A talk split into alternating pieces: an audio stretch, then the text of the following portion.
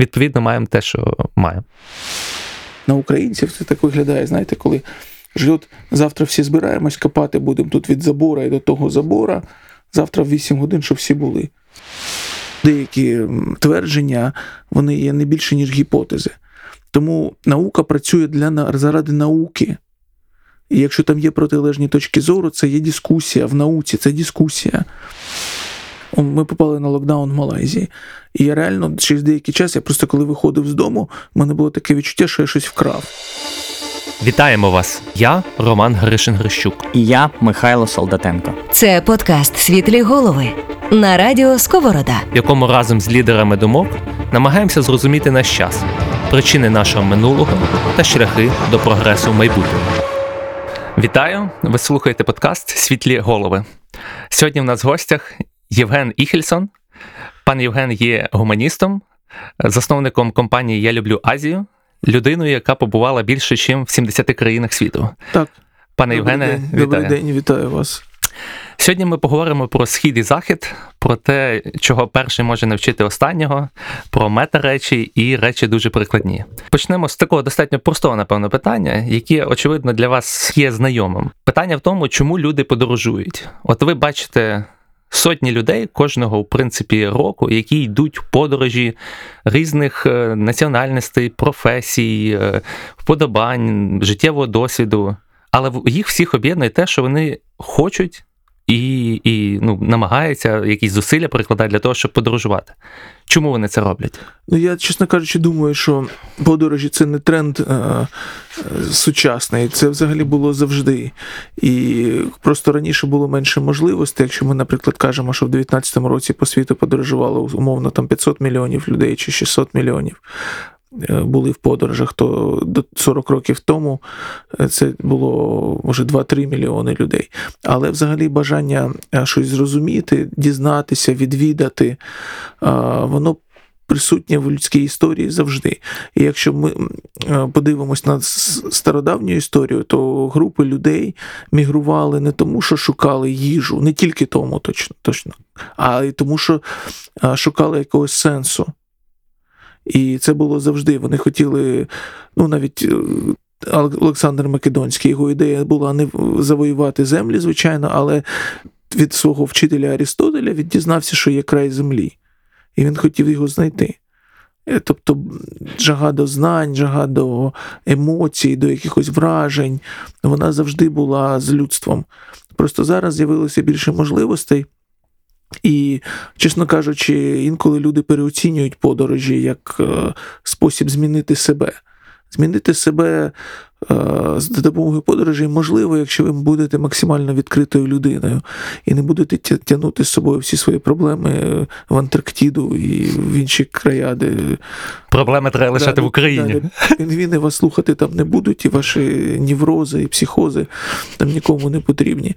Просто інколи подорожі можуть бути просвітлюючими, наприклад, якщо ви стикаєтесь з конкретно іншими культурами де ваш соціальний статус, тут ви професор, а там ви ніхто. І люди не розуміють. Просто ви просто людина, яка приїхала, привезла гроші, чи просто щось собі шукає. Тому от ці злами стаються з людьми саме в такі, в таких речах, коли ви просто. Є суб'єктом на на двох ногах, і більше у вас немає ніякого соціального статусу. І вас, Тобто ви приїхали просто дивитися світ, і світ на вас дивиться просто, як на просто людину. Ви знаєте, от е, я коли думаю про ці подорожі, про ці експерименти, от. Е, це достатньо непросто, да, часто. Тобто, особливо, якщо ви йдете самі в подорож, якщо ви збираєте речі, далі їдете кудись, там летите кілька годин, е, година за годиною, тобто куча праці. От і для мене це одна з тез чи аргументів, чому, в принципі, щастя, як самозадоволення, от багатство і так далі, воно переоцінене. Да? Тому що.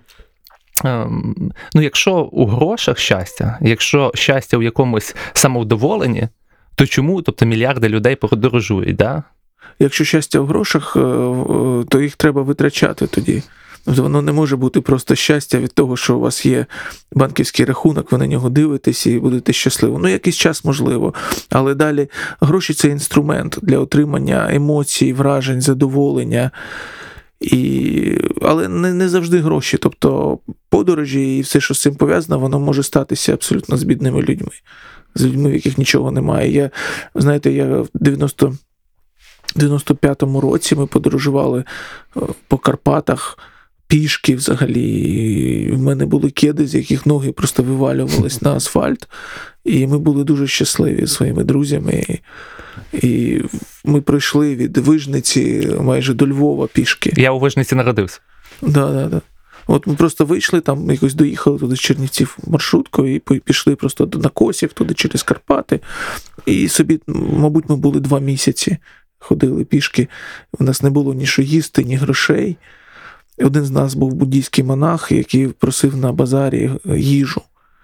І ми таким чином виживали. У. Чернівецькій області, так? В Чернівецькій, Франківській, е, в Львівській. Тобто, ну, це була звичайна практика буддійських монахів. Це збір е, їжі на базарі, наприклад. І таким чином ми виживали. Що ви думаєте, так мало людей отак експериментують? Тобто не тільки в подорожах, да, а загалом обираючи свій спосіб життя, такий достатньо безпечний, обираючи роботу, яка там не має великого сенсу, але зато там приносить якісь інші блага, які соціально визнаються. От якщо у експериментах і взагалі у бранні ризику на себе. Е, Насправді сенс. І, в принципі, сенс пізнання, сенс життя в певній мірі. Ну, про сенс життя ми ще потім поговоримо. От як ви думаєте, чому от, ну, настільки мало людей ризикують?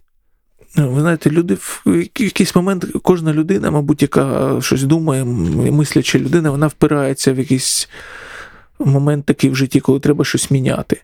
І от, і от цей момент вона може просто не поміняти нічого. Тому що вона зважить шанси, і, виявиться, що не, вона не хоче нічого міняти, вона боїться. Я коли починав е, компанію, у мене Travel, я люблю Азію. Я взагалі дуже боявся, що я зараз кину журналістику, і там мене дикі свині, собаки, кабани з'їдять просто за межами редакції. І я був, я навіть хотів домовитися, щоб потім можна було повернутися назад на роботу. Була хороша робота. І мені відмовили, і я тоді поїхав в аеропорт, і цей аеропорт з 2009 року триває 11 років. Нормально. Але у мене були сумніви, так само і будь-якої людини. Є сумніви, чим займатися, подорожувати, не подорожувати, фріланс.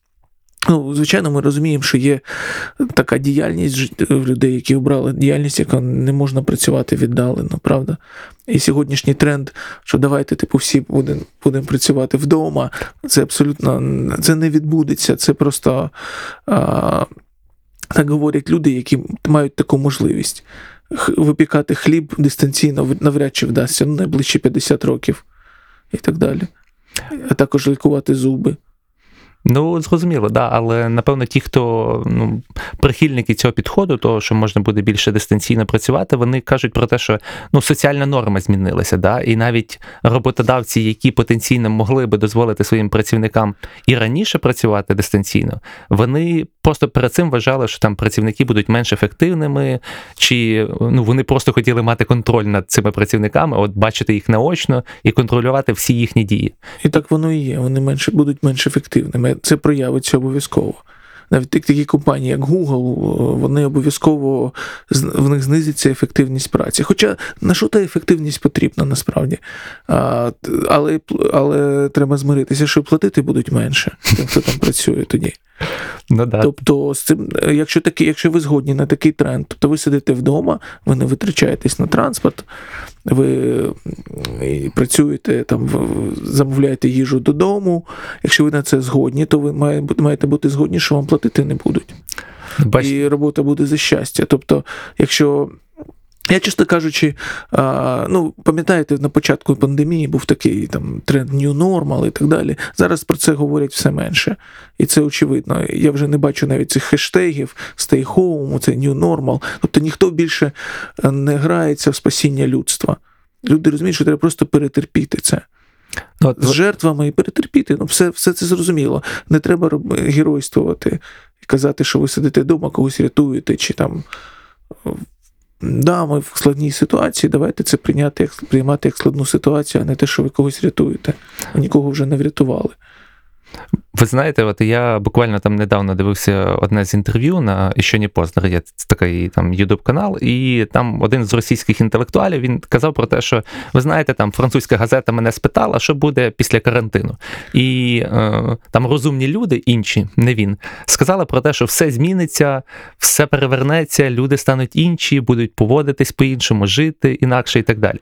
Але він каже: я подумав, який я дурень був, що я сказав таку дурницю про те, що нічого не зміниться. І далі проходить півроку, і все на своїх місцях. Все вертається на свої місця, в принципі. А як мало бути? Е, Тобто, ну я не знаю, що може змінити взагалі паттерни людської поведінки, коли тут е, навесні всі кричали: от люди там не носять маски, там щось не тер... взагалі не поводяться погано, підходять до один до одного дуже близько. Е, давайте всіх за це наказувати будемо. Слухайте, ну люд, щоб змінити паттерни поведінки в Україні чи там в Іспанії, якщо щоб грузини перестали цілуватися, має пройти 50 років. Якщо їх кожен день про це їм говорити. І то вони можуть, в принципі, може набриднути, і вони тих людей, хто це, хто це говорять, просто їх знищать. Тому що є культура, яка складалася сотнями років, можливо, десятками років, і ви хочете за три місяці всіх, всіх навчити по-іншому себе поводити. Це навіть інстинктивно. Я заходжу в супермаркет і я просто забуваю про цю маску. Я згадую, вдягаю, але інстинктивно в мене нема такої звички, і вона не може з'явитися. Ну, може, вона з'явиться за рік-два.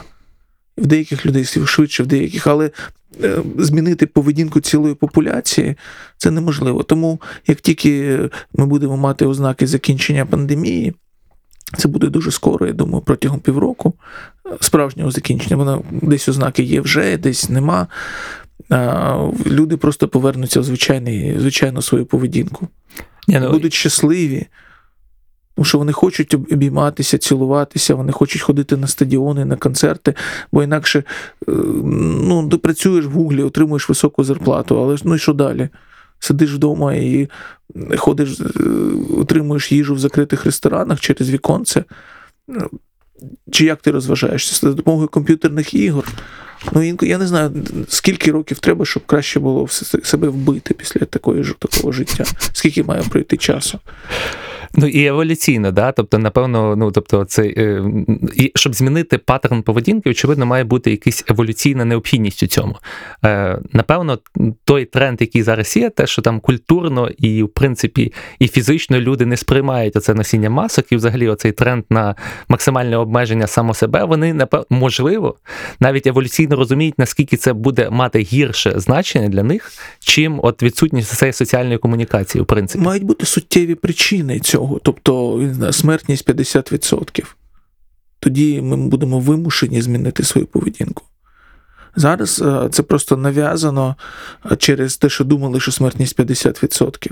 Але такого немає. Всі, ну, навіть сама тупа, тупіша людина в світі розуміє, що щось не так. Що, ну окей, ну ми дотримуємось нібито якихось правил, але не дуже добре.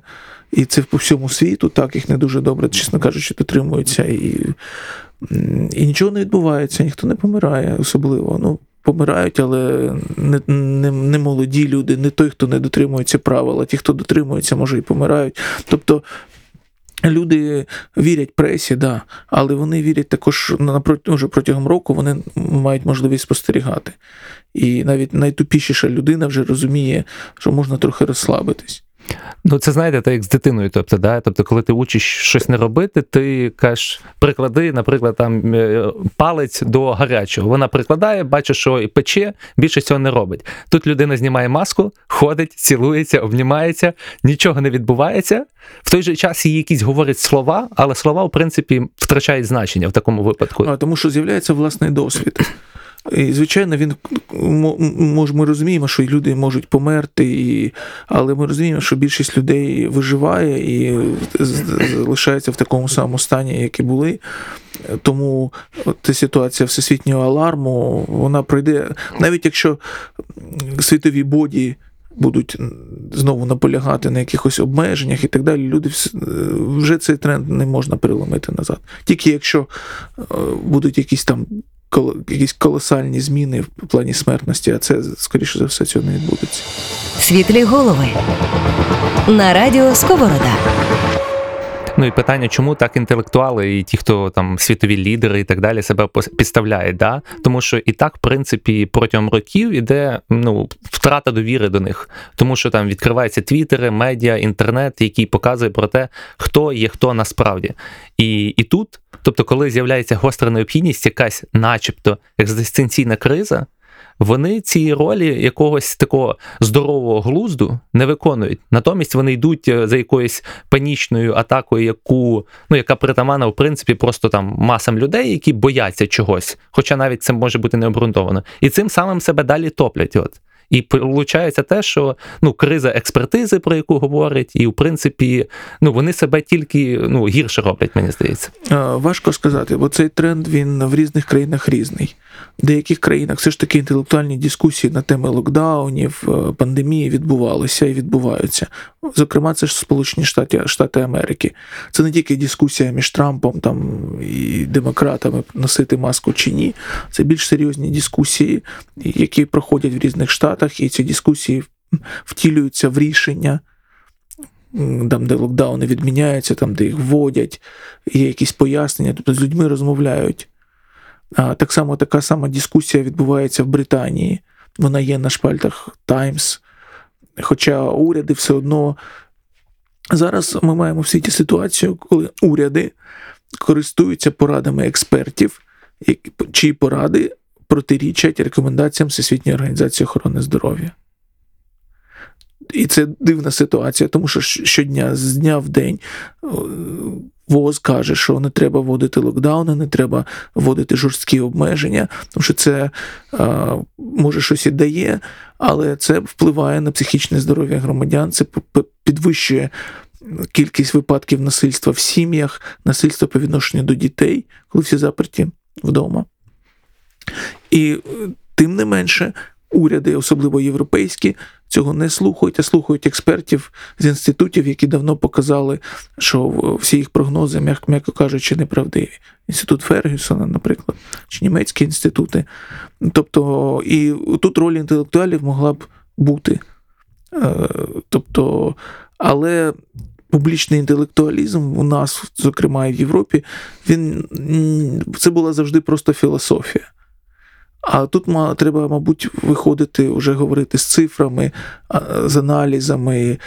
Тобто ці інтелектуали мають працювати на межі точних наук і гуманітарних, а це є дуже складним. І тут люди просто інтелектуали діляться як так само, як звичайні люди, на панічних і спокійних. Тому ті, хто панічні, будуть розповсюджувати паніку, ті, хто спокійні, будуть мовчати, тому що вони бачать, що більшість проти них, або будуть організовувати якийсь спротив, говорити публічно і так далі. У нас, ви бачите, як в Україні є тренд такий, що є такі, як Максим Стріха, наприклад, які пишуть колонки абсолютно ідеотичної панічної направленості. Що, ну, я цитую, що ресторан це швидкий вбивця. Я, таку, я не розумію, як людина взагалі може таке писати і говорити. І, і є такі, як Дацюк, наприклад, філософ наш відомий, який в абсолютно іншому якомусь полі говорить і про якийсь світовий заговор і так далі. Ем, І в результаті, а, якщо ви будете виступати проти головного тренду, там локдаунів і проти панічного тренду, вам будуть казати, ви що, ви за всесвітній заговор? Земля плоска? Ваша. Білл Гейтс намагається вчіпувати вас. Ви що за антипрививочник, як це антивакси? Тобто е, нема е, традиційно в Україні ніяк немає плюралізму такого. Є тільки крайні точки зору, які між собою гавкаються. І тут не можна, е, якщо ти просто говориш якісь спокійні речі, обґрунтовані, ти просто не попадаєш в тренди. Це, це є головна проблема. Тобто, тебе просто а, ситуація зараз така, що хто голосніше кричить, того більше чують. Сенс цього крику не, не є важливим. Як ви думаєте, чому взагалі, от, е, ну, от, навіть кращі представники, скажімо, нації, чи ну, якимись такими пафосними словами, це я сказав. Ну, кращі представники, скажімо, еліта, е, іншими словами, вони в Україні от, не хочуть прийняти те, що світ складний, да? про те, що от, клю... якісь діаметрально протилежні точки зору, вони, в принципі, часто не призводять до результату. В той же час от, вони намагаються постійно, ну або періодично, так точно, тобто закрити рота тим, хто їм щось починає суперечити, навіть якщо це відповідає реальності. І тому, що їх оточує насправді. Вони не приймаються, вони кажуть, чекайте, чекайте, тут уже є національна безпека, ви починаєте там щось нам навалювати, і відповідно маємо те, що маємо.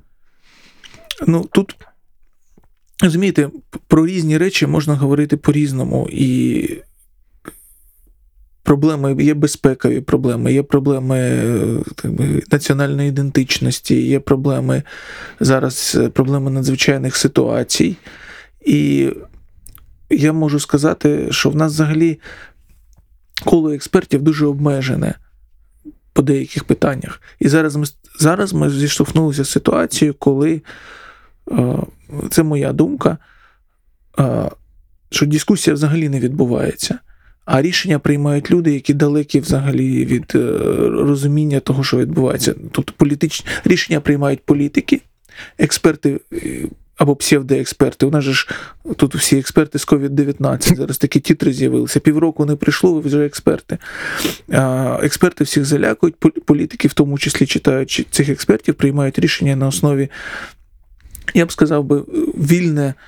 Дуже вільно ці експерти або псевдоексперти дуже вільно працюють з цифрами. Скажімо так,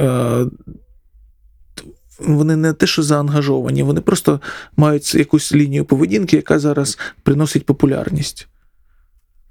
Ну, це поверхове, да, у них знання майже завжди. Тому що ну, тобто, результатів як таких ще навіть не було, почалися вже передбачення. Тобто там Стенфорд і так далі, вони ще там тестували, я пам'ятаю, тобто я дивлюся інтерв'ю там ем, пана одного з лабораторії Стенфордської, і він каже: ну, 2-3 тижні, і ми будемо розуміти, наскільки довго цей локдаун, ну, цей карантин може затягнутися, як ця хвороба пошириться і так далі. Тут уже, ну не тільки, звичайно, в Україні, це це в принципі в багатьох країнах світу почались вже такі прогнози. Тобто, да, ну і про 50%, і про те, що всі ми помремо, і швидко скуповувати використовувати, тобто там маски не потрібно там і ну і подібні речі, тобто якісь протилежні. Да, З одного боку, ну маска, напевно, чимось допомагає, з іншого боку, ну це не панацея. Да. Сучасна наука і головна навіть не проблема. Що відбувається в сучасній науці взагалі? Якщо ви хочете підтвердити будь-яку свою думку, ви обов'язково знайдете научні роботи, які її підтверджують. Ну, якщо ви не зовсім вже там маргінал. І є е, навіть про пандемію, якщо казати конкретно, тобто є роботи, які говорять абсолютно протилежні речі. І, І ці роботи написані професорами і академіками. Тому розібратися без знання іноземних мов, без якоїсь розуміння плинності цієї події марафону цього пандемічного неможливо. І я не хочу сказати, що я став експертом за цей час. Я багато читаю, але я розумію, що деякі твердження вони є не більше, ніж гіпотези. Тому наука працює для заради науки. І якщо там є протилежні точки зору, це є дискусія в науці, це дискусія. А в нас це мордобой. Тобто, коли вчені можуть розуміти, коли вчені вчені роблять експерименти і вони приносять, приводять до різних результатів, це абсолютно нормально. А коли мова йде про те, носити маску чи ні, тут у нас це конфлікт. А насправді є роботи, які доказують, що не потрібно і це неефективно. Є. Окей, ми ми пішли на це, ми домовились, ми носимо, ми е, дотримуємось якихось правил.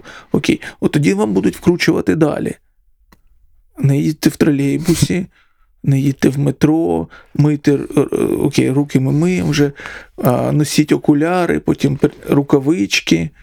І це все. Тобто, чим більше ви перестаєте аналізувати, тим більше вам будуть вкручувати до того моменту, коли вас, в принципі, закриють вдома. Я я точно кажу, що якби авіація, наприклад, е, і професійні профсоюзи, не змагалися за те, щоб працювати і літати, вони б досі не літали. Тому що уряди просто ну, люди в урядах працюють люди, які не залежать від бізнесу, Ну і залежить від виборців, які бояться. яких залякав. Медіа залякують виборців, виборці залякують політиків, політики приймають рішення, які мають довгострокові наслідки. А, тобто зруйнувати авіаційну галузь за півроку це треба було вміти. Просто на, на рівні авіаційну галузь зруйнували тільки тому, що думали, що це е, що зупинка рейсів зупинить розповсюдження вірусу. Але на той момент він був вже всюди, як тепер показує, показують наукові дані. З листопада 19-го року він був в Бразилії, Франції, Іспанії. Його знаходять. Тобто, це є е, наслідок абсолютно хаотичних, е, імпульсивних рішень, Простих рішень. простих рішень. Да. І наразі я так розумію, що намагаються цього уникати. І все ж таки все не так, як навесні, коли просто злякали всіх. Я теж ми були в цей час в Малайзії, якраз жили. Ми попали на локдаун в Малайзії. І я реально через деякий час, я просто коли виходив з дому, в мене було таке відчуття, що я щось вкрав. Тобто, власне, от момент виходу настільки формується цей психоз, Ну, соціальний тиск. соціальний плюс. тиск, да, що ти типу не можеш виходити, що тільки в магазин і все, що ти виходиш, і ти враження таке, що ти щось вкрав. У вас ці подорожі, от 70 країн ви пройшли, от чи більше навіть, от е, і вас вони зробили меншим конформізм, конформістом. Тобто ви менш піддаєтеся цьому соціальному тиску, чи, е, чи ні? Я думаю, що неможливо не піддаватися соціальному тиску, особливо якщо рівень тиску дуже високий. Звичайно, ну є моя 70-80 країн, 100 країн, це не має такого значення. Має важливо це глибина, на мій погляд. Тобто я був в Гонконгу там, 45 разів, наприклад, десь приблизно, в Індії десь ну, сумарно прожив роки 2-3. Тому глибина і розуміння території, глибина проникнення в культуру це є важливим. Тобто, звичайно, є там 193 країни ООН, і є в мене друзі, які всі їх відвідали або майже на межі. Я їм заздрю. Я хотів би так теж, але я все ж таки, ну, оскільки я зараз подорожую дуже багато з групами, то я їжджу в одні ті самі країни дуже часто. Чому для вас важлива така Індія? Чому от, ну, стільки часу ви там проводите, і от що вас туди Я притягує? зараз навіть не так багато там часу проводжу, бо я свої групи передав іншим турлідерам, але я 20 років, 96 з 96-го року я там перший раз був. Це максимальна країна максимальної диверсифікації національної, економічної, культурної. Тобто, це є. Ну, власне, Індія це як вся Європа. І Навіть різноманітність, е, різниця між деякими індійськими штатами більша, ніж між Іспанією і Польщею. Культурна і мовна, і навіть візуальна. А ця вся от е, різноманіття, оце культури, і, і ну тобто і нерівність там, і, і політичне різноманіття, і, і релігійне різноманіття. Що це все тримає разом? Цих мільярд е, кілька сотень мільйонів людей.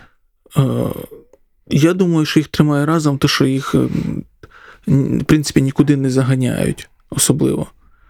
Тобто, якщо ти бенгалець, то ти лишаєшся бенгальцем. Якщо ти малаялам, говориш мовою малаялами, ти кіралець, ти лишаєшся кіральцем, і то він, він є, ця людина є в першу чергу кіральцем, а в другу чергу вже там громадянином якоїсь великої Індії. Вони всі розуміють, що вони в космічній державі живуть, і це супердержава, безумовно. А що це означає космічна держава? Космічна держава, яка літає в космос. Ага. Ага. Просто, ну тобто, у них є космічні проекти там. Ага. Я думав, на метафізичному рівні. Ні, на метафізичному це супердержава, звичайно, яка має величезні ресурси, незважаючи на велике розшарування населення. Це дуже багата країна. Багата країна. Але в першу чергу має свою ідентичність. Наприклад, в штаті Біхар люди ходять, чоловіки ходять в, в картатих спідницях, наприклад. Це їх ідентичність. В сусідньому штаті, якщо ти так вийдеш в Калькуті, наприклад, Бенгалії, це дуже не дуже нормально. Це так, власне, що як в трусах вийти на вулицю. Тобто, але люди підтримують це, ці відмінності, тому що це є їх ідентичність. Там в Кіралі чоловіки ходять в, білих спідницях, в Тамілнаду в чорних з золотим кантом. Це вони відрізняються, в них є свої мови, вони. Тобто кожен штат, в принципі, це як така держава маленька. І ці держави мають за рахунок великої кількості населення, вони мають свої кіностудії, вони мають свою письмову культуру, своїх письменників.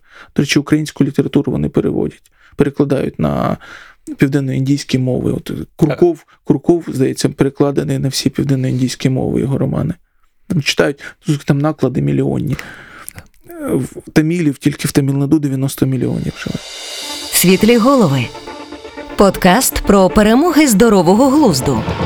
На радіо Сковорода. Цей лібералізм з одного боку, ну точніше, навіть от лібералізм не у політичному значенні, а в цьому, тобто, що бажання е, е, децентралізації і свободи з одного боку, з іншого боку, якийсь неймовірний консерватизм ієрархії от з тою самою кастовою системою. От що вона означає загалом, тобто в Індії, оця кастова система, і ну чому, наприклад, е, це не реформують місцеві реформатори? Розумієте, держава це все давно реформувала. Держава не підтримує кастову систему. Держава має спеціальні квоти, наприклад, е, в учбових закладах вищих для представників нижчих каст. Держава не підтримує кастові шлюби. Взагалі, в, в- серед міністрів Індії є люди з нижчих каст. І не тільки кастова система це тільки індуїзм, а в Індії є ще сікхи, буддісти, мусульмани, 180 мільйонів мусульман приблизно. Це більше ніж 10% населення. В них нема кастової системи, всі мусульмани рівні. Тобто це є дуже заплутана система, яка досі підтримується в деяких штатах, особливо. Наприклад, Тамілнаду, Раджастан, найбільш консервативних, з переважною більшістю індуїзького населення. І, звичайно, там, наприклад, якщо берете газету, там є матримоніальні оголошення, і там по кастах, наприклад, шукають собі там нареченого чи нареченої, вони там розділи по кастах. То в Жа- Раджастані всі досі женяться е, тільки по кастах. Такий кастовий тіндер, тобто ти дивишся, Да, тобто, да, до да. якої касти ти відносишся, підходить. Да, ну, тому що е, дуже, ну, звичайно, є виключення, тому що зараз сучасне життя, але більшість Індії, наприклад, в Делі, якщо чоловік і жінка йдуть за руку, це є дуже серйозним порушенням суспільної, скажімо, спокою, суспільної моралі. суспільної моралі. В Калькуті люди в парках цілуються.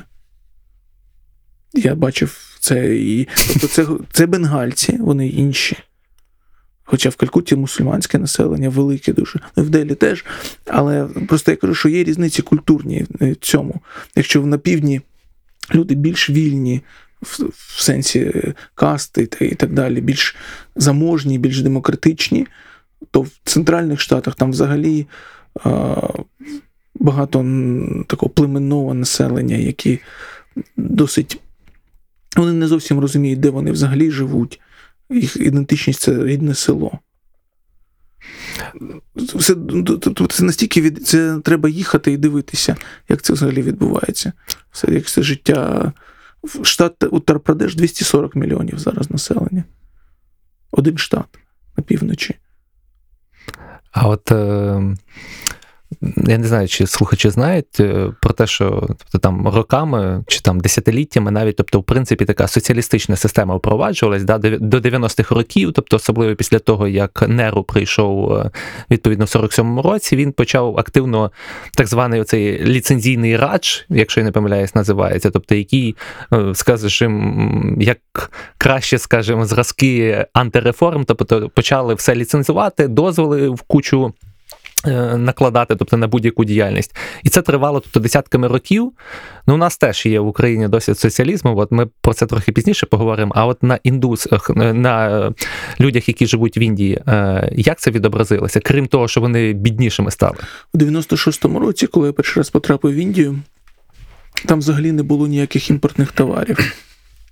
Крім Кока-Коли і Пепсі, ну, крім напоїв американських, які теж вироблялися в Індії, там ще більше цукру в них кладуть. І досі. А, тобто нічого не було. Тобто ти заходиш в магазин, і ти просто не розумієш, бо всі товари загорнуті в якийсь такий темний папір або світлий, і треба. Ну, просто, поки ти не відкриєш, це масло або щось. Тобто країна була зовсім інша. І, звичайно, соціалізм спричинив велику бідність, і трущоби це наслідок взагалі-то соціалізму, коли людей просто зганяли з землі і не давали корисно. Тобто е, дрібні фермери таким чином були просто розорені через те, що через політику держави. І люди просто йшли в міста, де була будь-яка робота, селилися там в картонних коробках, як зараз в Мумбаї 2 мільйони приблизно людей живе в так званих трущобах. І це є наслідок взагалі правління Неру. І не тільки там ще були проблеми з війною, біженцями, тобто це все дуже багато є причин. Але якщо ми говоримо про бідність взагалі в Індії, так вона там існує, але в Індії є 300 мільйонів людей приблизно, які належать до середнього класу, які мають будинки, автомобілі і так далі. Тобто Це ціле населення Європи. Ну, у них середній клас, якщо я не помиляюся, тобто там е, визначається через 32 тисячі доларів у рік, щось таке. Тобто, і це, в принципі, незначна сума для Європи, в принципі, і Але Америки. для України це сума. Це дуже су- суттєва сума. Ну, давайте так. Вчитель в школі отримує десь 500 доларів зарплати в Індії. Це мінімум, я думаю, зараз. Ну, в нормальній державній школі. Тобто, вчитель це людина, яка має доходи. Ну, не стільки, скільки нам наш президент обіцяв, тобто скільки Да, буде в учителів. Але, е, що цікаво в Індії, що вчителі, інженери, військові, хто там у лікарі, це є дуже престижні професії. І це так було, ну, це завжди там. І, тобто, якщо ти не вчився, і ти якийсь там дрібний бізнесмен, то ти, як правило, заробляєш дуже мало. Або працюєш белбоєм в готелі, там ти не, нема освіти, нема грошей. Це є принцип. Тобто люди хочуть отримувати освіту, якщо хочуть заробляти. Можливості є в них, але конкурси дуже великі, звичайно. І чи ви бачили цей відомий фільм Індійські три ідіоти? Бачили? Там є ця історія, що от люди вішаються через екзамени. Це є це розповсюджена Це реальність, історія, да? Ну, не те, що вішаються, але те, що стрес і кидають, втікають і реально дово- ну, доходять до самогубства через дуже складну, складне навчання в вищих учбових закладах. І рівень цих закладів дуже високий. Ну так, там є що цей технологічний їхній відомий університет, який ну, в кількох, якщо не помиляюся, областях у них, і Так. які якраз виробляють одних з кращих інженерів, в принципі, в світі. Взагалі, інженери, інженер в Індії це гроші. Це людина, яка заробляє. Ну, вони ж створили оцю компанію Інфосерв, яка там мультимільярдна компанія, одна з найкращих у, у світі, тобто по IT, ну і відповідно там інженерія, це все дотично. Тобто і Ну, не тільки інженери, ну, IT-інженери, це інженери виробництва металургійного, наприклад, автомобільного і так далі. Тобто, це вони потрібні в країні, бо країна розвиває виробництво. Я хочу сказати, що, мабуть, я не знаю, так візуально 50-60% зараз автомобілів в Індії це місцеві автомобілі. А якщо це не місцеві, типу шкода є дуже популярною, наприклад, в Делі і навколо Делі. Шкода Октавія, шкода Фабія, але вони виробляються в Індії всі. Вони збирають все. Всі машини, всі автомобілі. Вони ще продають в Пакистан, продають в Шрі-Ланку, в Непал по можливості в сусідні країни. Тобто це в автопром. Ну це ж е, от і оцей весь підйом, в принципі, стався після 90-го року, після 90-х років, якщо не помиляюсь, там 94-й чи який, коли прийшов новий прем'єр-міністр і почав реформи ліберальні. Манмахан Сін. Так, і відповідно він е, ну тобто скасував цю, ну не скасував, мінімум точно спростив систему цю ліцензії, дозволів і так далі. І далі появилися, в принципі, з одного боку цей середній клас, з іншого боку, ну наскільки я розумію, в Індії там їхні, скажімо, частина мінімум, може лівого крила більше еліти їхньої там чи політичних представників, вони дуже критикують цю систему через те, що велика нерів- нерівність ще більше, начебто, зросла. Це абсолютно правда, що як там один відсоток індійців володіє приблизно 70% статків. Це правда. Але це історичні сім'ї насправді. Тобто це не сталося останні 20-30 років. Це, це було. І, звичайно, це. е, Тобто, я не, не думаю, що стало гірше. Да, розшарування стало більше, але зараз знаєте, що десятки мільйонів підприємців в Індії взагалі ніяких податків не платять.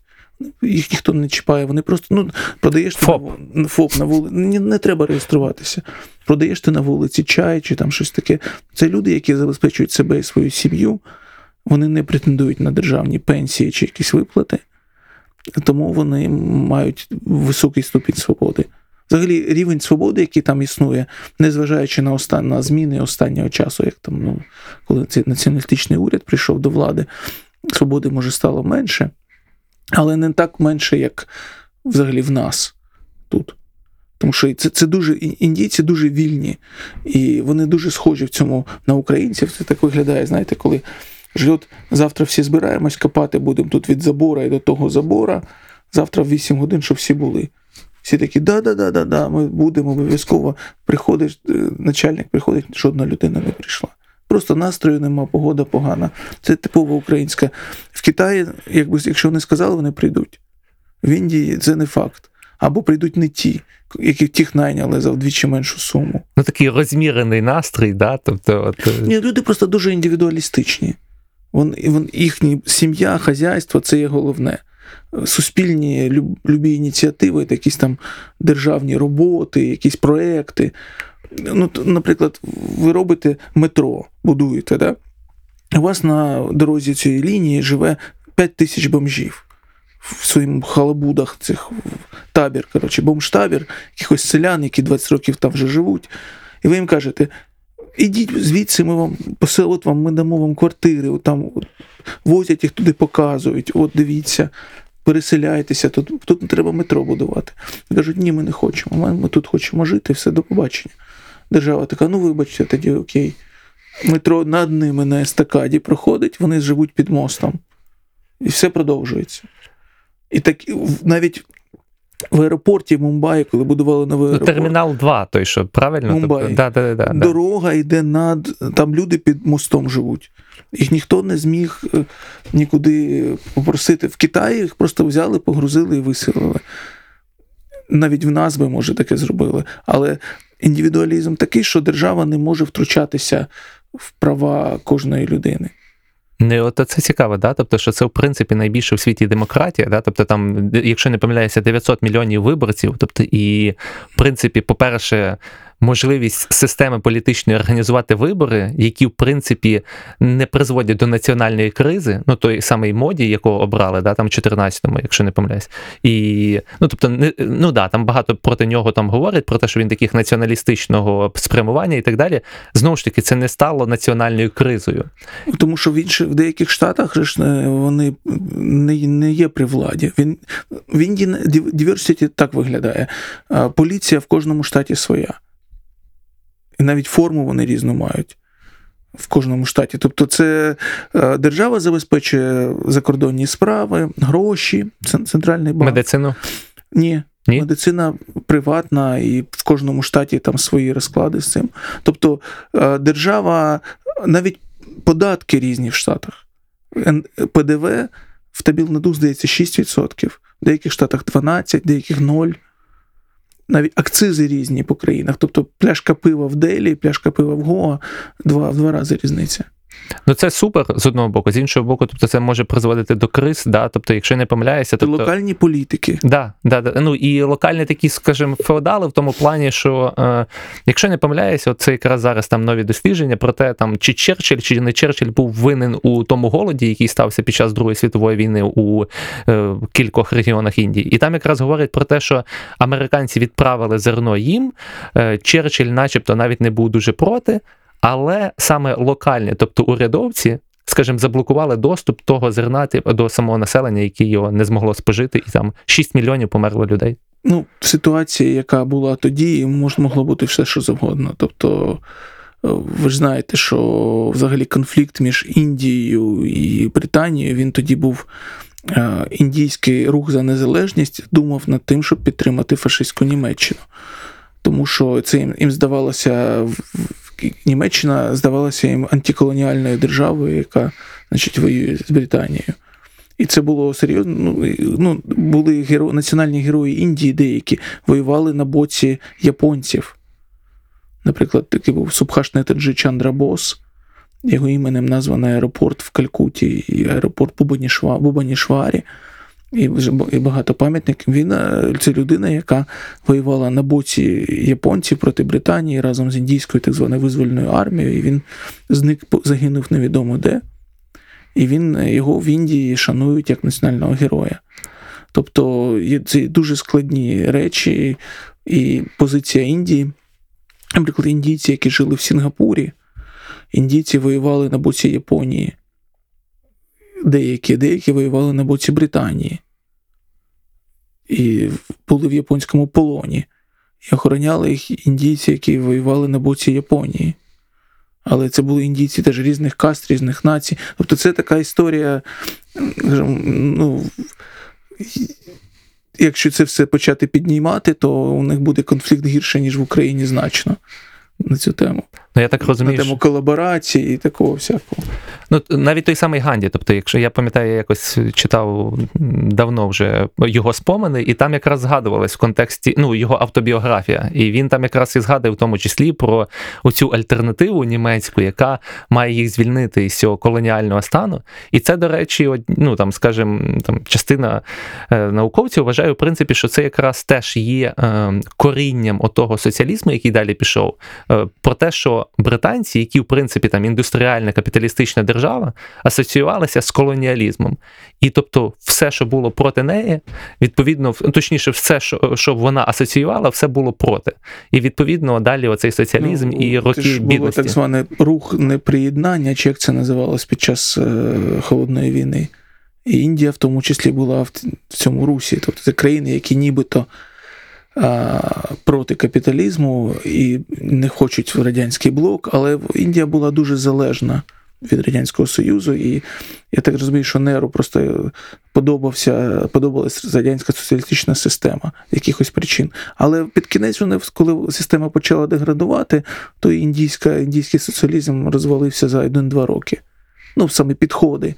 Тобто наразі це Індія є класичною такою ліберальною економікою з регулюванням теж. Світлі голови на радіо Сковорода. Ну, до речі, ця нерівність там, ну от у мене я навіть там собі якось записав, бо про те, що є такий оцей їхній найбагатша людина, Мукеш Алабані. Амбані. Амбані. 88 мільярдів доларів у нього, тобто статки оцінюються. І в принципі, тобто є там е, такі, скажімо, навіть асоціація оцих мільярдерів їхніх з російськими мільярдерами, тому що кажуть, тобто, що найближча е, Індія по, скажімо, по аналогії до Росії, по тому, скільки яку частку ВВП контролюють, ну про те, що ви вже раніше казали. Як ви думаєте, тобто це ліберальна економіка, е, зрозуміло, за сьогодні. І в принципі, тобто кожного дня, напевно, тобто якісь там сотні тисяч людей е, перестають бути бідними, якраз завдяки тому, що є оця, скажімо, ринкова економіка.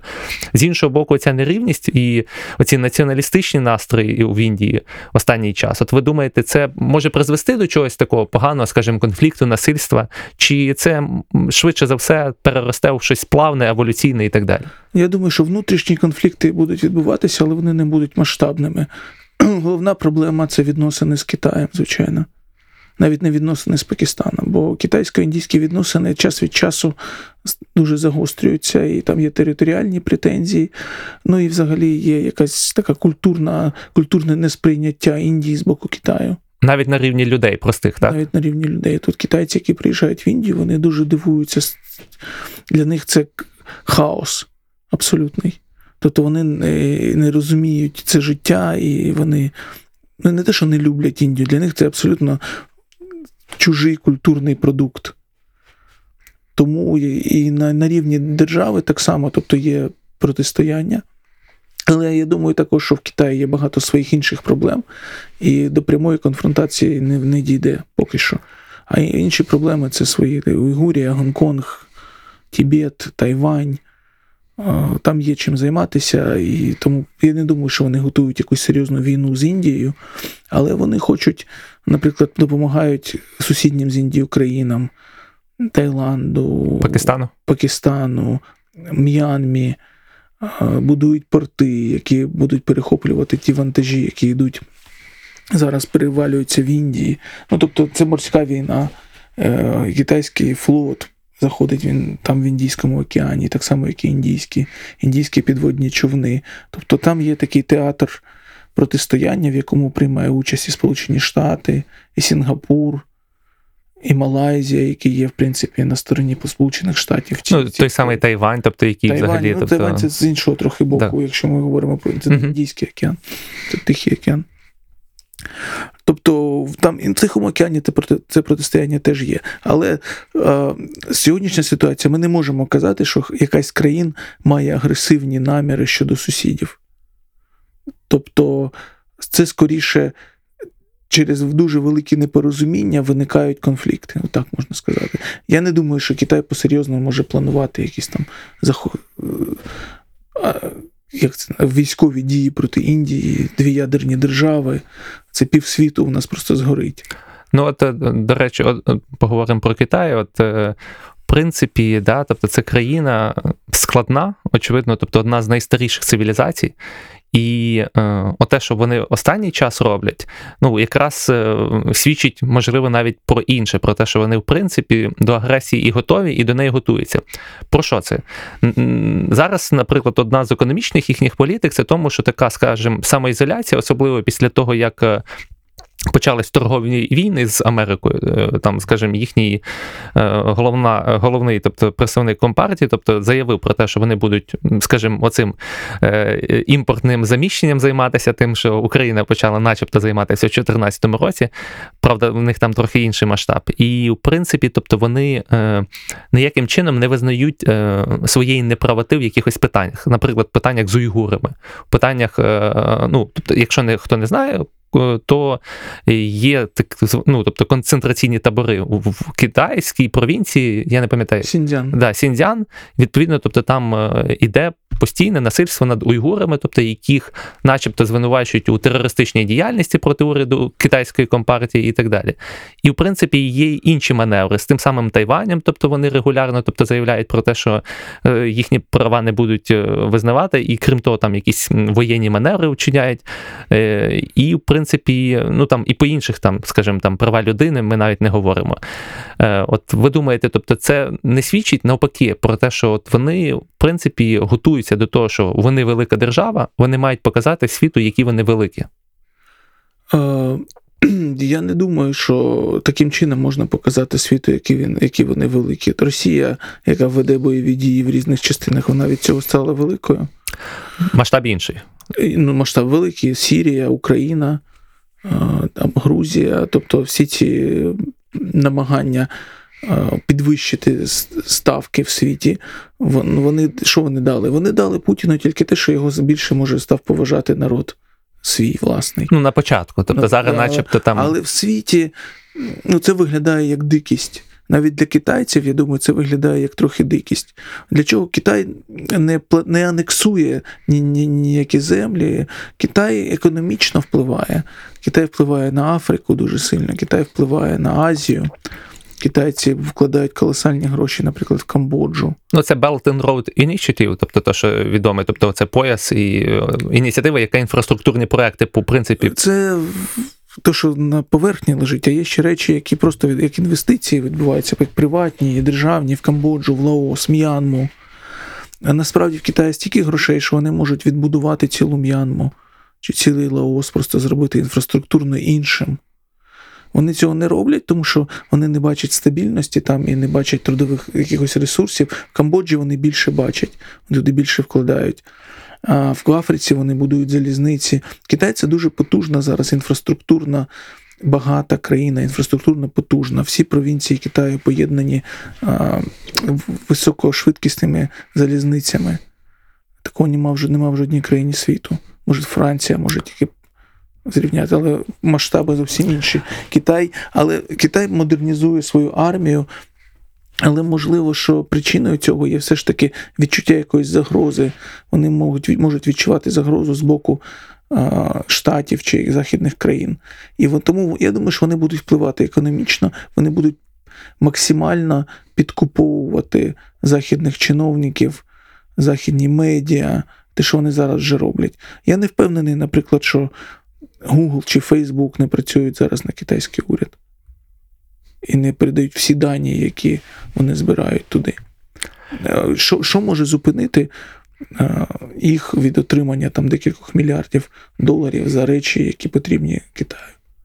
Тобто Китай є вже зараз найпотужнішою державою світу, найбільшим гравцем в економіці, в політиці на рівні всіх великих держав. Чи треба їм агресивно щось робити і захоплювати якісь території? Для чого? Ну, от це питання, е, тому що В Китаї нема, е, скажімо так, населення в Китаї велике, але територія ще більша. Китай дуже спокійно. Дуже, е, якщо ви, наприклад, з Гонконгу приїжджаєте в Китай, ви просто розумієте, які в Китаї простори. Якщо в Гонконгу номери в готелі 10 метрів квадратних, навіть в дорогих готелях 12, то в Китаї, якщо в дорогих готелі ви потрапляєте, там буде 35 метрів номер. В Китаї є територія, є простір, є все. І в них нема проблеми з розселенням свого населення і так далі. Ну да, ну тут напевно навіть не те, щоб їм потрібна територія, як про те, що тобто це може статись конфлікт, тобто навіть е, незалежно від території. Да? Е, ну, в плані тому, що е, ну, по-перше, територіальні у них конфлікти є теж. І Е, внутрішні є так, так. Да, а, ну, я би що хотів наголосити. Китай, о, Да. Китай схильний взагалі завжди в історії був до самоізоляції. Це схильність вікова. Це перше. Друге, китайська культура е, це культура, яка прийшла з Індії взагалі-то. І культурні зв'язки між Індією і Китаєм на початку нашої ери були колосальними. І буддізм прийшов туди з Індії, і буддізм змінив китайську культуру. І сьогодні китайська культура е, вона є е, сумішю місцевого та індійського, і є дуже великий вплив. І колишня Індія це е, колишня, так би мовити, колиска Кита... багато, багато чого, що є зараз в Китаї. І повернення, можливо, до цих якихось культурних зв'язків могло б пом'якшити ситуацію в світі. Але от зараз чомусь це не відбувається. Досить націоналістичні лідери в тій в іншій країні, і це протистояння, можливо, може бути ключовим в світі, економічне і якесь там напіввоєнне. Протистояння Китаю і Штатів. Воно економічно б'є дуже сильно по Китаю. Але під час пандемії, якщо ви бачили, е, тобто курс юаня виріс на майже 10%. А до того, через санкції Трампа, він впав майже на 10%. То вже юань був по 7, долар був вже по 7 юанів. Китайці, е, Штати завжди звинувачували китайців, що вони занижують курс своєї валюти. А тепер виходить навпаки. Ну, занижують, тому що е, вони виробляють багато і спеціально занижують валюту, щоб е, це продавати на весь світ. І Трамп почав обкладати це митом, щоб змінити ситуацію. І юань почав е, ще більше падати тоді. А зараз, тому що в Китаї вже економіка відновилася, в Штатах все погано поки що, то юань цей час росте, і економі... тобто Китай просто має колосальні валютні ресур- ресурси на сьогоднішній день. Ну і одне з ключових це те, що він має де, ем, ну скажімо, всі ці продукти, які виробляються, вони мають свого споживача, тому що тобто він там мільярд е, і ну там сотні мільйонів людей, які там живуть, вони мають як це споживати. Відповідно, продукт, який виробляється, він може внутрішньо країні споживатися і навіть не має потреби якогось експорту е, дуже такого широкомасштабного, що є в інших країнах, там де немає такої бази, тобто споживачів. Китай заробляв на експорті, а гроші вкладав в інфраструктуру. Індія так само робила, але і Індія зараз доганяє в інфраструктурно на дуже серйозні інфраструктурні зміни. Наприклад, в Делі за останні 10 років вони побудували десь 200 чимось станцій метро. Метро будується в Мумбаї, метро будується в Кочині, добудовується в Калькутті. Тобто інфраструктурна країна дуже сильно змінюється. Будуються нові дороги. Перший швидкісний поїзд має от уже почати будівництво між Ахмадабадом і Мумбаї. Але Індія відстає інфраструктурно, тобто Китай вже можна сказати, що завершив е, перехід на інший рівень. І тому, вони просто мають дуже великі ресурси зараз, трильйони доларів, які можуть вкладати в економіки різних, різ, економіки різних країн, аби ставити їх в залежність. Такі як Киргизстан, наприклад. Хоча Киргизстан є е, членом Митного Союзу, але він винен китайцям Китаю дуже великі гроші. Набагато більше, ніж Росії. Ну, знаєте, от я от в цій дискусії теж е, от видно, тобто наскільки Росія, в принципі, в цьому світовому контексті вона, в принципі, випала зовсім, тобто своєю оцею політикою, тобто ну, втручання в інші держави, анексією Криму із відсутністю, ну що ключове, вона не запропонувала моделі іншої. Тобто вона така держава-ізгой, в принципі, в певній мірі, яка там нападає на інші країни, слабші там воєнно, наприклад, від себе. Вона не запропонувала ідеологічно нічого іншого. В той же час той самий Китай він показує, тобто є інша модель. Тобто є ліберальний світ. Який вірив, що там після 90-х років Китай зміниться, ліберальна економіка дорівнює демократія. Цього не сталося. І Китай каже, тобто, що можна по-інакшому. Ліберальна економіка, яка не дорівнює демократії. Да, да, ліберальна економіка плюс комуністична партія. І е, ну той, от, тобто, Дей Сіопін, якщо я не помиляюся, Ден- да, який тобто, відкрив країну світу, тобто він сказав, тобто, що давайте ми будемо поступово рухатися і зробимо такий транзитний період. В них не стався якогось там олігархату, в принципі, там з приватизації їхньої, і в той же час, тобто, ну вони відкрилися повністю світу. Е, Що Росі... ну, а Росія зовсім іншим шляхом пішла, і в принципі це модель, яка не працює. Ну я не знаю країн у світі, які дуже захоплюються Росією. Ну, звичайно, там якісь, напевно, диктатори локальні. е, Можна захоплюватись будь-чим, там е, японці Звичайно. захоплюються Достоєвським. Просто Росі... е, Євразійський Союз, Митний Союз, ті ідеї, які Росія до 2014-2013 року, 14 року адвокатувала, розповсюджувала в світі, вони просто втратили будь-яку цінність через військовий конфлікт з Україною, скажімо так. Тобто це не є більше привабливими ті країни, які вдалося туди затягнути, вдалося, але ефективність цього дуже низька, тому що санкції. Ресурсоємкість е, військових дій, і е, вони, в принципі, відкинули Росію економічно дуже сильно. Ну, падіння рубля, інфляції, інфляція, ну то все, що там відбулося. Тобто паралельно в Китаї цього всього не відбувалося. В Китаї як були ціни 10 років тому на все, так вони і лишилися. Як який був курс юаня плюс-мінус, він такий лишився. Тобто з Китаєм нічого не сталося. А Росія в цей час економічно впала. І зараз саме економічна потужність. Давайте звернемо увагу на Індію так само. Економічна потужність її дуже виросла. Ну, Треба ще дивитись на якщо на Азію взагалі, то Філіппіни і Індонезія є колосально потужним були. Ну, не знаю, що там буде в нас після пандемії, але були колосально потужними країнами економічно. І це величезні економіки з ростом 7-8% на рік. Були. Це майже подвійне, це, скажімо, країна стає в два рази багатшою за сім років. Це означає, в принципі. І, Да, да. Ну, тобто, що неймовірно, в принципі. Статки індонезійців виросли дуже, філіппінців дуже-дуже. Тобто Маніла зараз це одна з таких, хоча, звичайно, це дуже контрастне місто, там, типу, як Богота чи Мехіко. Але Маніла це 15 мільйонів людей. І це, там є такі райони, як Нью-Йорк. Тобто це дуже класна, і це одна з нових азійських столиць. Джакарта поки що ні. Мумбай вже да. Мумбай це фантастичне місто, і жити там класно. Насправді вже. Тобто це відбулося за якихось 10 років. Ну, Маніла, хоча інфраструктурно ще ні, але то, що вони зараз будують, і там, тобто, вони будують цілі райони, які по розмірам як третина Києва. Взяли, просто намили землю, побудували там Сінгапур. Я думаю, це взагалі тяжко уявити. От, е, отут, Тобто хмарочоси Да. 80 поверхів, 5 років новий район. Ну, Тобто це, будується вже на як- останнє слово техніки і так далі. Це дуже великі гроші були на Філіппінах, в Індонезії. а от е, ви знаєте, Ну, ще одне да. хочу. Розвиток індійської, от в чому Індія випереджає, наприклад, Китай, це, це в розвитку авіації. Китай випереджає в залізниці будь-яку країну світу. В авіації Китай дуже слабкий, поки що. Тобто вони якось цю тему не розвивали, невідомо чому. Але зараз вони теж вони сказали, що вкладуть 4 трильйони в авіацію доларів.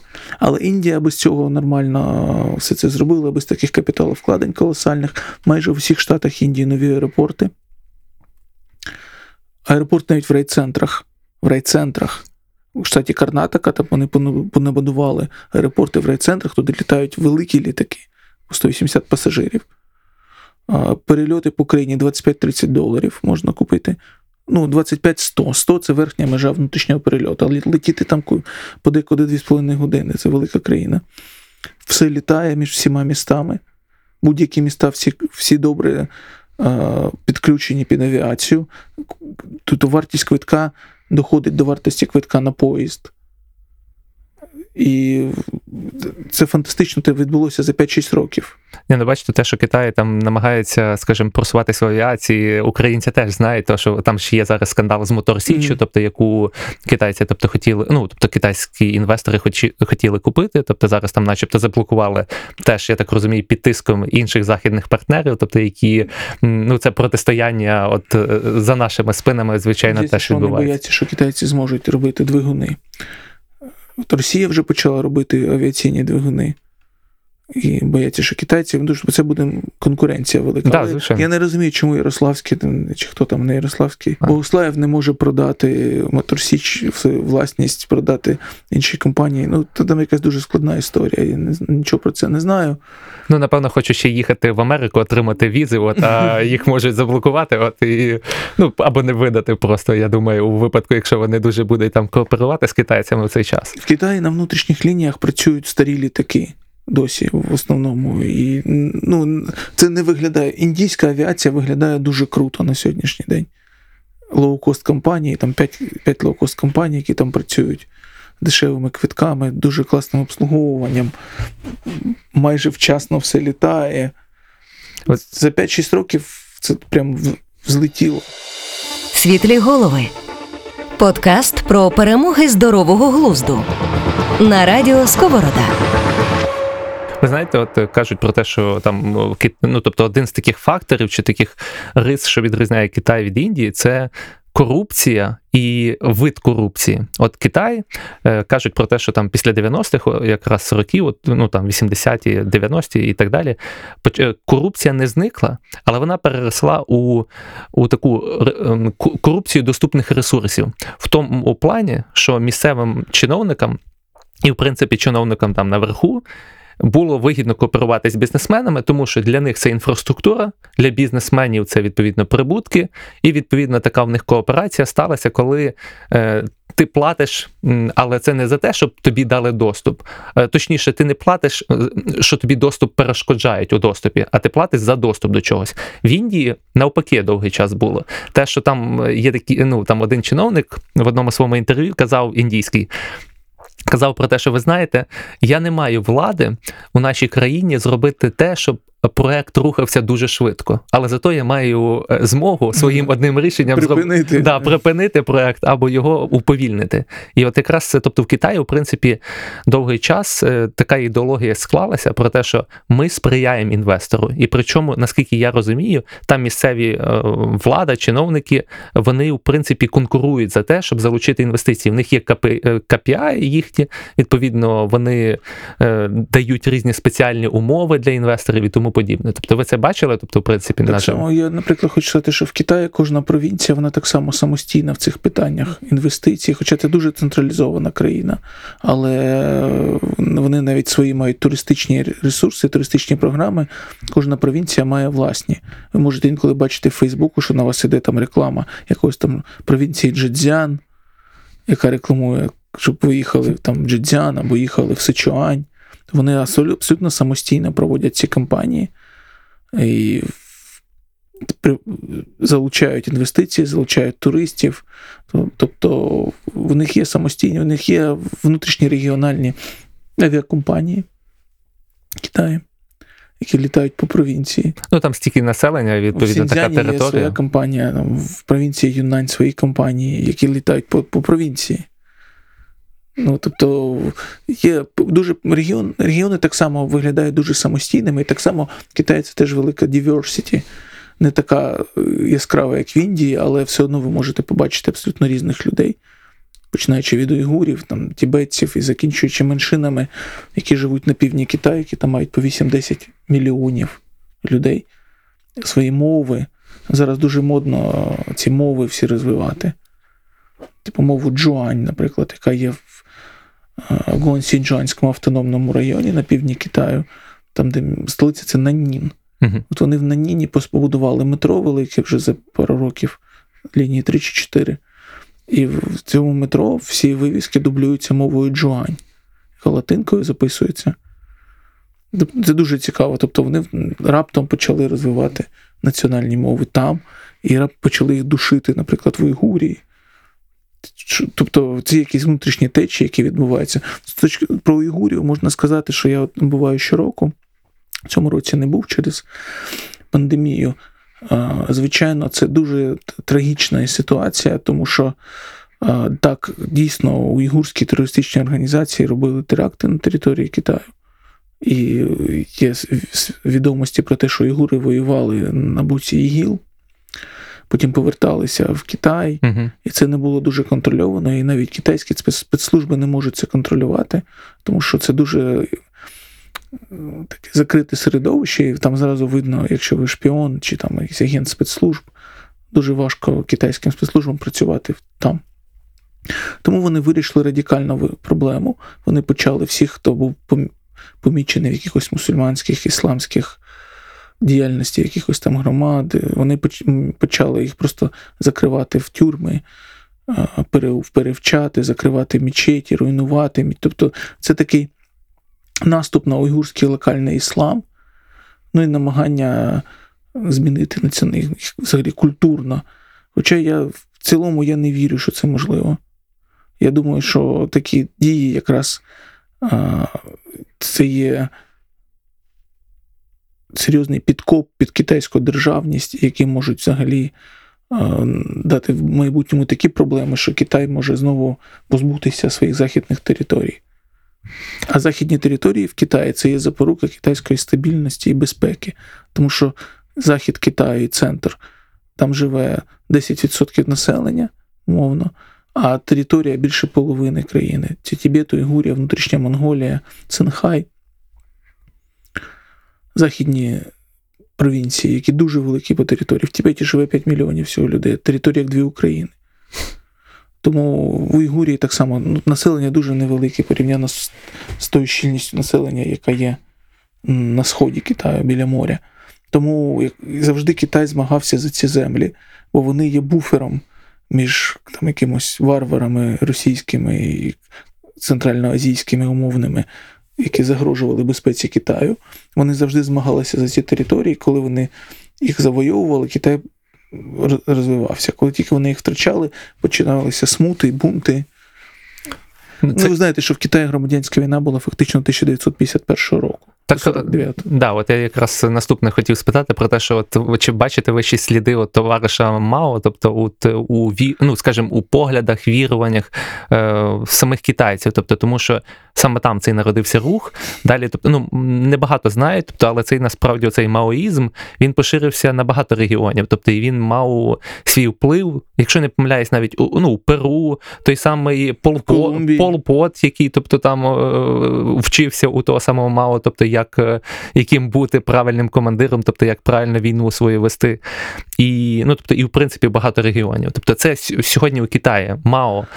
Він хто? реформи Ден Сяопіна, які розпочалися приблизно 40 років тому, не мали ніякого політичного забарвлення, практично. Вони казали, що да, ми робили помилки, ми їх виправимо.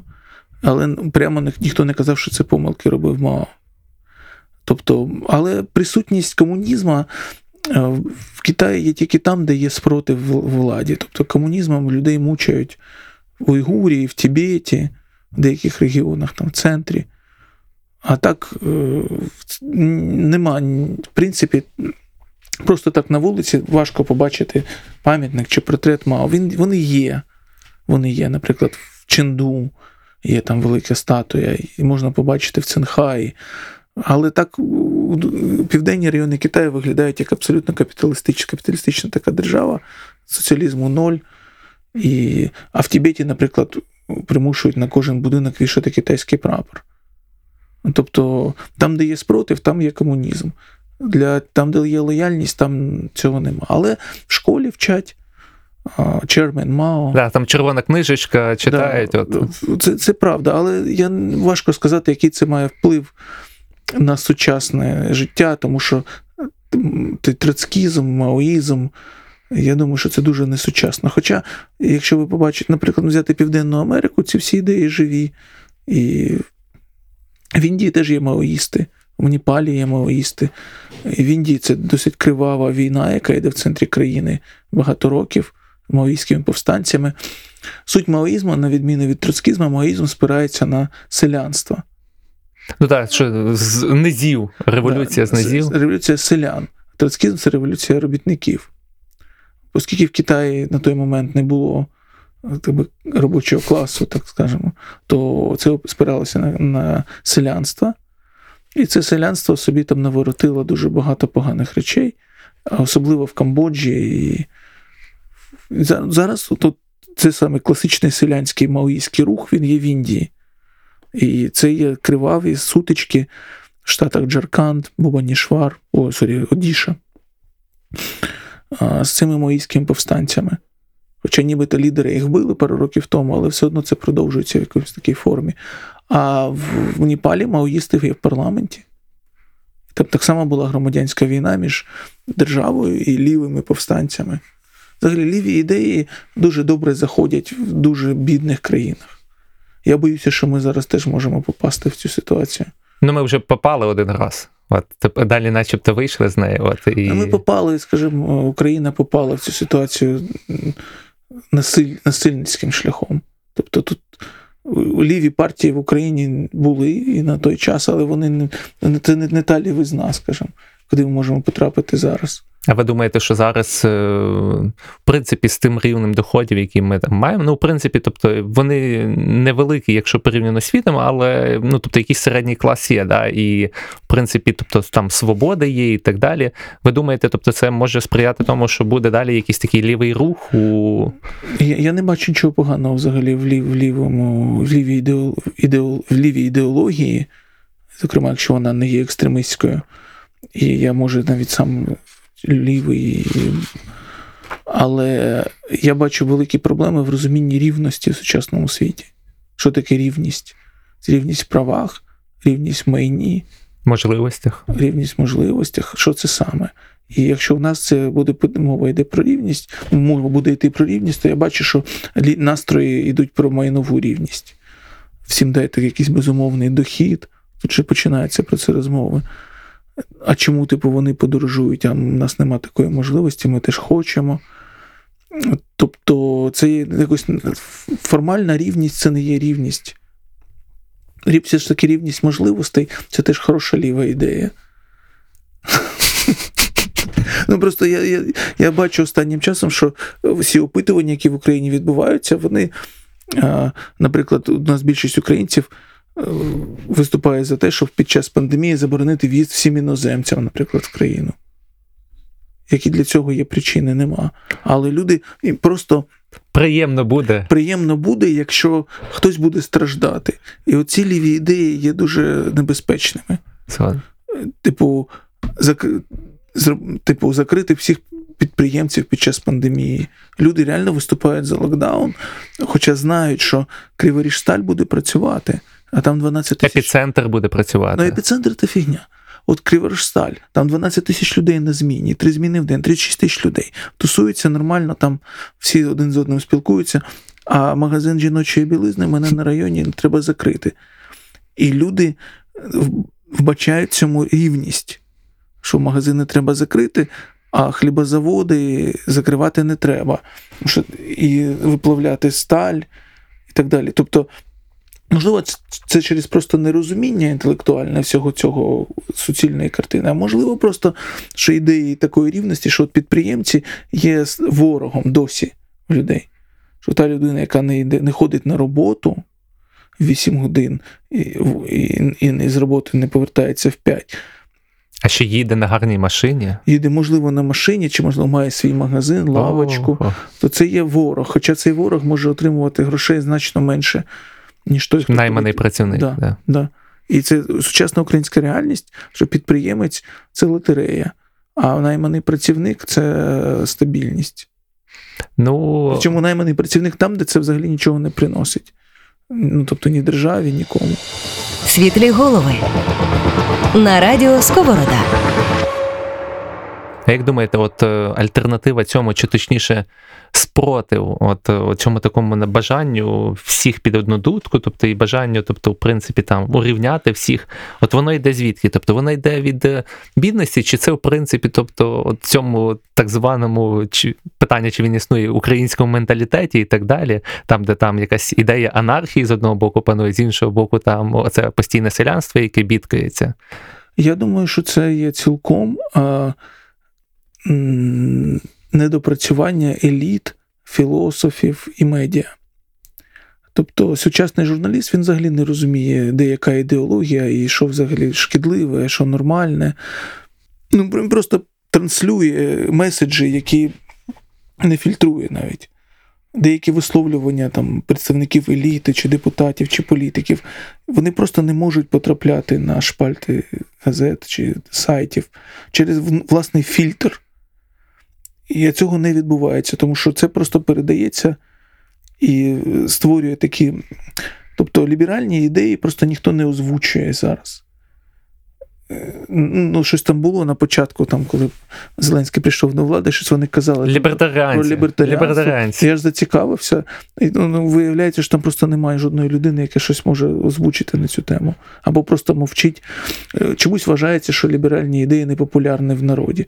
Але це просто тому, що про це ніхто не говорить. З людьми не розмовляють. З людьми не розмовляють про це. Свобода, вона цінна для будь-кого. Насправді. Просто треба деякі речі артикулювати, показувати і, власне. Ну, ми зараз це фантастика, тому що зараз взагалі в світі найперспективніші, так би мовити, лідери, типу Трюдо, Макрона, яких так е, такий був сильний піар, якихось лібералів. Соціальна демократія. Да. Да, вони ну, якось втратили буквально е, дуже швидко втратили будь-які лідерські якості за межами своїх країн. Тобто в світовому масштабі виявилось, що вони просто скучні дядьки якісь. Ну, молодо виглядають. Навіть той самий Трамп, він як світовий лідер, ну, звичайно, він може нести всяку чуш, і, але він, в нього є якесь там глобальне розуміння світу, він, е, скажімо так, цим цікавиться, але в нього є лідерство. Було. Да? І цього я не знаю, чи Байден зможе бути лідером. Ну, от е, цікаво, да, того, що ну, цей шлях. Світу потрібні лідери не для того, щоб їм вклонялися і сказали, о, це лідер, ми будемо його слухати. А який візію пропонує? Хоча да? б щось, якась дискусія має бути якась в світі. Ну, ця дискусія була під час там Обама, під час Обами, який виходив е, з ініціативами про там ядерне роззброєння. Це все просто зникло. Президент Франції. е, В чому його світове значення? Чи президент, прем'єр-міністр Канади? В тому, що вони такі класні. Ну, можливо, цього і не потрібно. Можливо, окей, ну ви ж ви ж хочете стати великими державами, так давайте щось кажіть. От Сі Цзіньпін дуже добре виконує, наприклад, цю роль як для своєї країни, так і для регіону. Та він показує, що він флагман, да? тобто Да, за яким ідуть, який каже, що в мене є визначене бачення світу, і я пропоную його вам. І люди відповідно дивляться на те, що да, є там комунізм з одного боку, є з іншого боку страшенне багатство, і ти маєш можливість розбагатіти. І взагалі, ну тут навіть не про гроші, а про те, що багатство можливостей, да? тобто, що ти можеш бути тим, ким ти хочеш, в принципі. Навіть він навіть своїми словами він пропонує якусь дискусію. Але щось ніхто не відповідає і не обговорює. Я не знаю. Ми якось потрапили в якусь таку ситуацію. Ну, погано було б, якщо, далі буде кожен, кожен за себе. Тоді а, маленькі країни будуть страждати і їх будуть передавати під управління великих країн. Е, Тобто, в ситуації, яка в світі зараз, е, незалежність всіх країн невеликих є під загрозою, особливо тих, на які претендують великі сусіди, типу України. Тобто, наша незалежність формально через те, що крім всім, крім Росії, мабуть, це не важливо до такої ступені, Тобто ця незалежність вона не важлива нікому, крім нас. Ну і Росія, якій просто цікаво все повернути, поки Путін живий, там Назад. назад, повернути якийсь Радянський Союз ефемерний. І я не знаю, хто може цьому завадити, якщо будуть проводитися дії е, реально, якщо вони реально поставлять таку мету. Тобто політично це дуже легко зробити в Україні, навіть без військових дій. А оце об'єднання. Ну я розумію, що ви маєте на увазі про те, що ну, об'єднання стосовно якихось ідей, що дорівнює в принципі цінностей. Да? Тобто має якась бути основа, яка нас об'єднає, чи дасть оцей, скажімо, новий, е, ну скажімо, простір для ідей, для того, щоб експер... Ну, знову ж таки, це до того, що ми про початок говорили, про те, що ніхто не хоче експериментувати з ідеями. В принципі, є ідеологія, яка каже, тобто, що живіть таким шляхом, буде у вас все добре. Тобто, і це такий якийсь посередній стагнаційний стан, у якому ну, людям е, не хочеться чомусь, тобто щось робити, яке виходить за рамки того, що звичне для нас. І як оце змінити? Що це за цінності мають бути? Що це за дії мають бути? Ну, зараз всі уряди, в принципі, в світі, вони е, мають вони реактивні.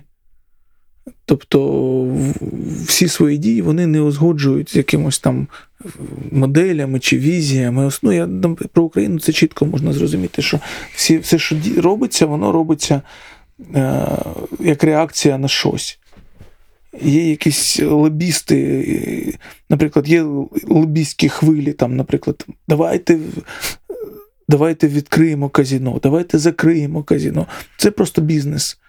І є хвилі, ой, щось сталося, давайте реагувати. Приймаються якісь рішення, які потім відміняються. Тобто, це тому, що нема в країні навіть документу такого затвердженого, яка візія України там до 2030 року. Тому тоді, коли всі рішення, які будуть прийматися державно важливі, будуть узгоджуватися з цією лінією. І таким чином можна забезпечити те, що уряд до уряду це буде передавати, і кожен з зміною влади в нас не буде такий хаос і повністю роз, розворот країни в іншу сторону, кудись. Це має бути. По деяких речах ми можемо міняти, якщо прийде новий уряд, і ми можемо очікувати цих змін і так далі. Але деякі речі мають, мають бути Незмінним. зрозумілими. Там, наприклад, ми куди яку ми економіку будуємо? Ліберальну, соціалістичну чи ніяку. Цього просто ніхто цього не розуміє. Просто одні. Один той самий уряд робить рішення ліберальні і рішення антиліберальні, які просто тому, що є різні лобійські групи. Хтось хоче підвищити е, збір податків, хтось хоче е, зробити, щоб податків було менше. І це все в одному, в одній фракції, в одній партії. Це дуже дивно і. Скажімо, інколи хочеться просто сказати, хлопці, не, не треба нічого робити. От так як воно є, от, от наш, наш зараз рятує абсолютно тіньова економіка, і все це, що відбувається, ці всі мінімізації податків, це просто дає людям виживати. Е, е, Як тільки зробити так, як хочуть ті, хто хоче фіскалізації і так далі, то люди просто стануть жити бідніше і змінять уряд. А якщо від, от, відійти від цієї, скажімо, політичної програми, з якою я, в принципі, абсолютно згоден з цими думками, якщо перейти на рівень такий, скажімо, мета-ідентичності, да? тобто, тому що ну, за цим всім приховується ну, відсутність розуміння, хто ти є. Тобто, ну, твої рішення ти приймаєш на основі там, цінностей і своїх уявлень про те, який є світ, які є люди навколо тебе, які тебе оточують. І коли цього немає, коли немає оцеї ідентичності і розуміння там себе, не знаю, своїм корінням, яке в тебе є, із е, тим баченням, ким ти хочеш стати, нічого не буде. І от е, питання в тому, що ми констатували проблему, а от які рішення до неї? От яким би ви бачили, в принципі, ну що таке українська ідентичність? Це максимально складне. Максимально складне. Є багато концепцій, які фігурують, скажімо, в інформаційному просторі, що таке українська ідентичність. І я не можу сказати, що жодна з них має якийсь шанс перемогти найближчим часом. Тому що а, всі ці концепції мають право на існування. Але для того, щоб досягти якогось консенсусу, щоб е, люди взагалі прийняли хоча б одну з них масово і якось повірили, що от ми такі або такі, цього не відбудеться, тому що вони знову ж таки дуже радикальні. Радикальні тут, є такий серйозний дуже наступ з боку так званої української національної ідентичності. Він е, цей наступ ведеться на людей, які цю ідентичність не розуміють і не підтримують. І він е, цей наступ впирається в те, що просто ті, хто підтримує цю ідею, просто маргіналізуються. І втратять таким чином більшу частину. Це є більшу частину українців, які проголосували за Зеленського, який не є носієм якоїсь там супер зрозумілої ідентичності, але він не є носієм якоїсь ідентичності минулого. Можливо, він є його ідеологія, є якась ідентичність, яку ми ще до кінця не розуміємо. Але що чітко можна сказати, що е, остаточно ми вже не є пострадянською ідентичністю. У нас є дещо своє, і це своє зрозуміло всім найближчим сусідам. Коли людина приїжджає з Білорусі в Україну чи з Росії, з Польщі, вона розуміє, що тут щось є, що тут є дещо, що це відрізняється, чи не є просто провінцією Росії, чи країною, яка дуже схожа на Білорусь. Наше завдання це викристалізувати це, не впадаючи при цьому в, в край, до крайнощів, не вдаючись до того, що всі мають ходити тут строєм і говорити вдома українською мовою, наприклад, тому що так хочуть ті, хто хочуть цю ідентичність впроваджувати. Тобто, це дуже довгий шлях компромісів.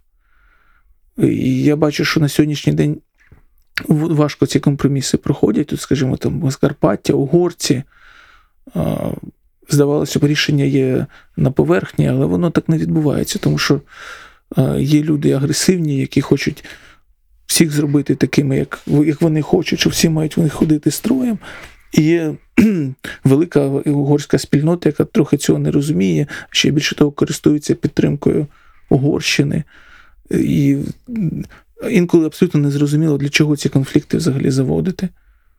Інколи треба залишити все так, як є, щоб більш краще розуміти Україну, розуміти росіян, які тут живуть, розуміти, рос- рос- розуміти російськомовних українців, розуміти словаків, словаків, болгарів, татар.